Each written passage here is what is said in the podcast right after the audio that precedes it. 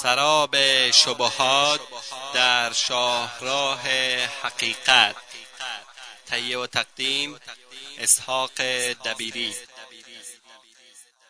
الحمد لله رب العالمين والعاقبة للمتقين وصلى الله وسلم على أشرف الأنبياء والمرسلين نبينا محمد وعلى آله وأصحابه أجمعين. أما بعد در این حلقه درباره قواعد مهم برای موفقیت بیداری اسلامی صحبت خواهیم کرد. همان ستایش مخصوص خداوند است.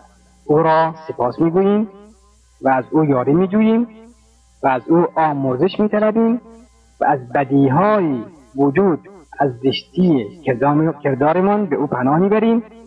هر کسی را خداوند هدایت کند. گمراه کننده ای برای او نیست. و هر کسی را خداوند گمراه کند هدایت کننده برای او نیست. و گواهی می‌دهیم که هیچ معبود به حقی جز خداوند نیست. یگانه و یکتاست. گواهی می‌دهیم که محمد صلی الله علیه و آله و صحبه و سلم بنده و پیامبر خداست. خداوند او را با هدایت و دین حق به سوی مردم فرستاد و او رسالت را تبلیغ نمود. و امانت را ادا کرد و امت را نصیحت کرد و در راه خدا آن گونه که حق حق جهاد بود جهاد نمود و امت را بر شاهراه روشن و بیالایش که شب آن چون روز روشن است و به جز هلاک شونده کسی از آن منحرف نمی شود قرار داد و پس از او خلفای راشدین و ائمه هدایت یافته کسانی که میان امت در عقیده و عبادت و سلوک و رفتار و دعوت به راه خدا و جهاد در راه خدا به روش پیامبر صلی الله علیه و آله و صحبه و سلم رفتار نبودند راه او را ادامه دادند و خداوند به وسیله آنها راه را به جهانیان نمایاند. و تاریکی را روشن نمود که در رأس آنها ابوبکر صدیق قرار داشت و پس, پس از او عمر فاروق و پس از او عثمان زنورین و پس از او علی رضی الله عنهم اجمعین بود که وقتی پیامبر صلی الله علیه و آله و صحبه و سلم او را به خیبر فرستاد به او گفت همچنان آرام آرام به راحت ادامه بده تا اینکه به منطقه آنها فرود بیایی. چون به آنجا رسیدی آنها را به اسلام دعوت کن آنها را از حقوق الهی بر آنها واجب است خبر ده. زیرا سوگند به خدا اگر خداوند به وسیله تو یک نفر را هدایت کند برایت از شطرهای سرخ بهتر است. روایت امام بخاری. نعمت حرکت مبارک اسلامگرایی و بیداری زندگی جوانان اسلام. خداوند به امت اسلامی در این سرزمین و در دیگر سرزمین ها ارزانی نموده بر همگان پوشیده نیست و آنها به سمتی حرکت می‌کنند که این گرایش و وسیله تکمیل گرایش و روندی سابق و گذشته خواهد بود. هدف این گرایش سالم رسیدن به آیین و شریعت الهی در خلال کتاب کتاب خدا قرآن و سنت پیامبرش صلی الله علیه و آله و صحبه و سلم است. شکی نیست که دشمنان این بیداری و حرکت در ضد آن قیام می‌کنند. همچنان که علیه حرکت و بیداری های مبارک دیگر نیز قیام کردند زیرا هرگاه نور حق مشتعل شود آتش باطل نیز شعلهور خواهد شد. اما خداوند میفرماید یریدون لیطفئوا نور الله بافواههم والله متم نوره ولو کره الكافرون. می‌خواهند نور خدا یعنی آیین خدا را با دهنهایشان خاموش گردانند ولی خدا نور خود را کامل میگرداند هرچند که کافران دوست نداشته باشند. این بیداری اسلامی که ما را در جوانان دختر و پسرانمان الحمدلله مشاهده می‌کنیم تنها در این سرزمین نیست بلکه در همه کشورهای اسلامی وجود دارد. و این بیداری نیازمند چیزهایی است که آن را به حکم خداوند حرکتی مفید و سازنده بگرداند در مطالبی که بیان خواهد شد با کمک از خداوند بیان این نیازمندی ها و قواعد مهم خواهیم پرداخت تا اینکه بیداری اسلامی به یاری خداوند موفق و مفید و سازنده باشد. قاعده اول تمسکی به قرآن و سنت. این بیداری اسلامی به سپاس خداوند در همه کشورهای اسلامی آنگونه که به ما خبر می‌رسد عام و فراگیر است. اما لازم است این بیداری در اساس و پایه محکمی از قرآن و سنت استوار باشد. زیرا اگر بر پایه قرآن و سنت رسول الله صلی الله علیه و آله و سلم استوار نباشد این بیداری بیداری شتاب زده و طوفانی خواهد بود که بسا اوقات تخریب آن از اصلاح و آبادانی بیشتر خواهد بود.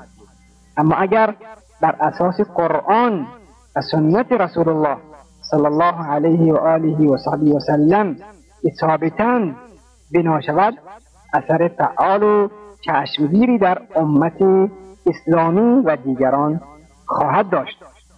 همه ما داستان طولانی ابو سفیان که وقتی به شام آمد و با هرقل پادشاه روم و فرمان روای آن زمان شام گرد هم آمدند ما می‌دونیم ابو سفیان در وقت کافر بود. ابو سفیان عقاید پیامبر صلی الله علیه و آله و و سلم را از قبیل عبادت خداوند و ترک بتها و خوبی اخلاق و رفتار و صداقت و وفاداری و دیگر آورده های شریعت را برشمرد. پس از آن رقل به ابو سفیان گفت اگر آنچه تو می‌گویی حقیقت است به زودی این فرد مالک آنچه می شود که زیر پای من است. این قسمتی از حدیثی که امام بخاری در صحیح خود روایت کرده است.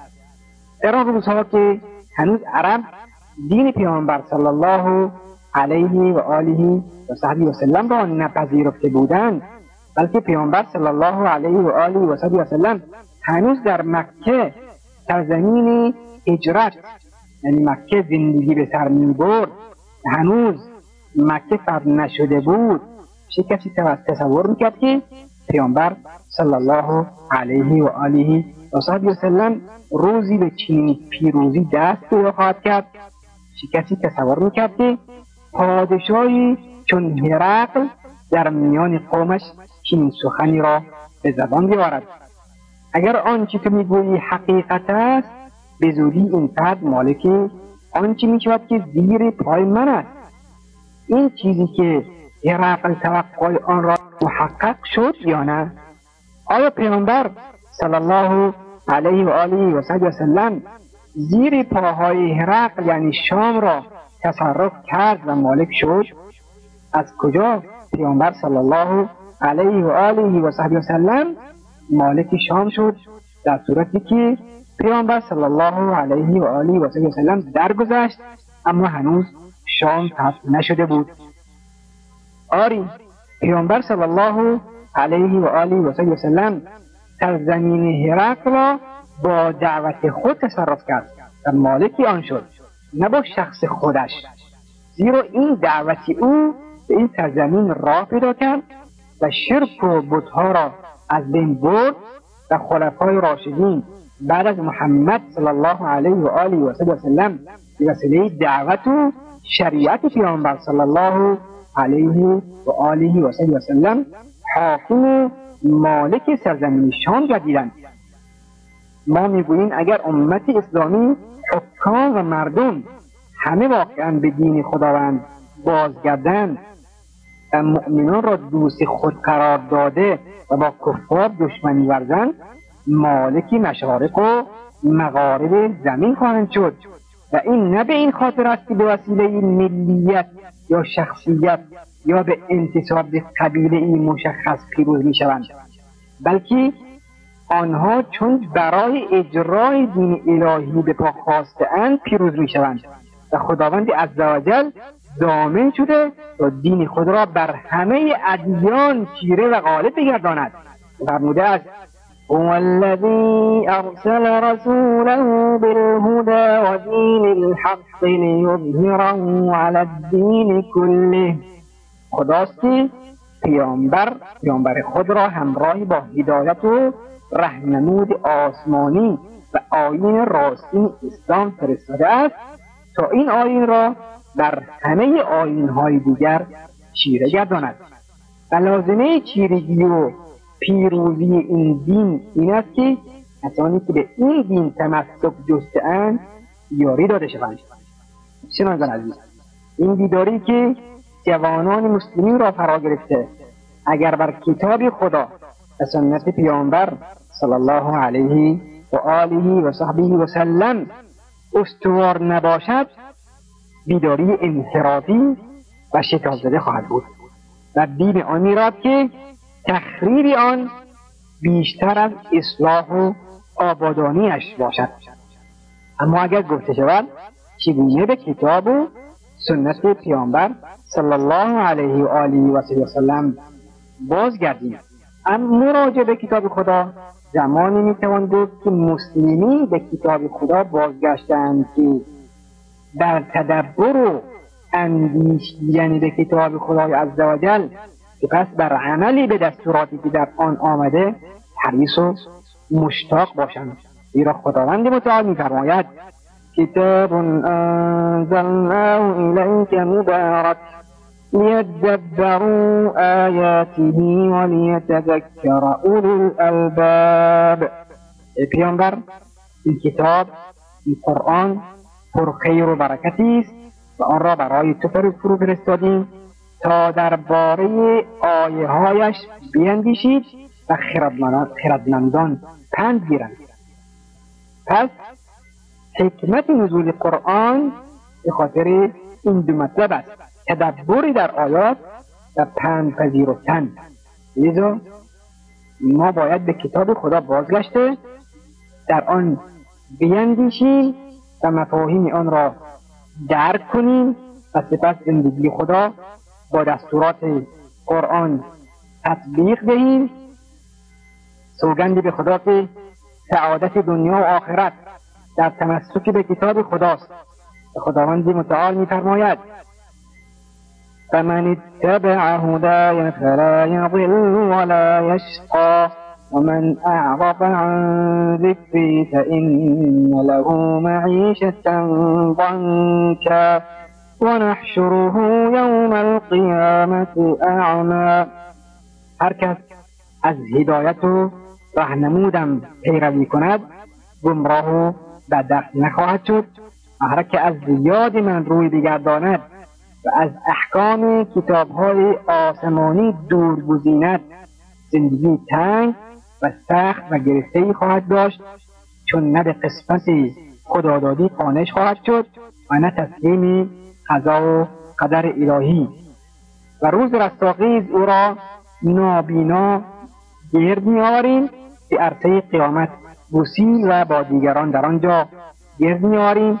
بنابراین هیچ فردی را از بنده مؤمن. گرچه فقیر و مستمند باشد آرامتر و آسوده خاطرتر نخواهی یافت و اینجاست که مؤمن از همه مردم آرامش بیشتری دارد و سعی صدرش از همه بیشتر است. زیرا خداوند فرموده من عمل صالحا من ذكر أو أنثى وهو مؤمن فلنحيينه حياة طيبة ولنجزينهم بأحسن ما كانوا يعملون. هر کس که زن و که مرد کار شایسته انجام دهد و مؤمن باشد بدو در این دنیا زندگی پاکیزه و خوشایندی بخشیم و در آن دنیا پاداش کارهای خوب و متوسط و عالی آنان را در طبق بهترین کارهایشان خواهیم داد.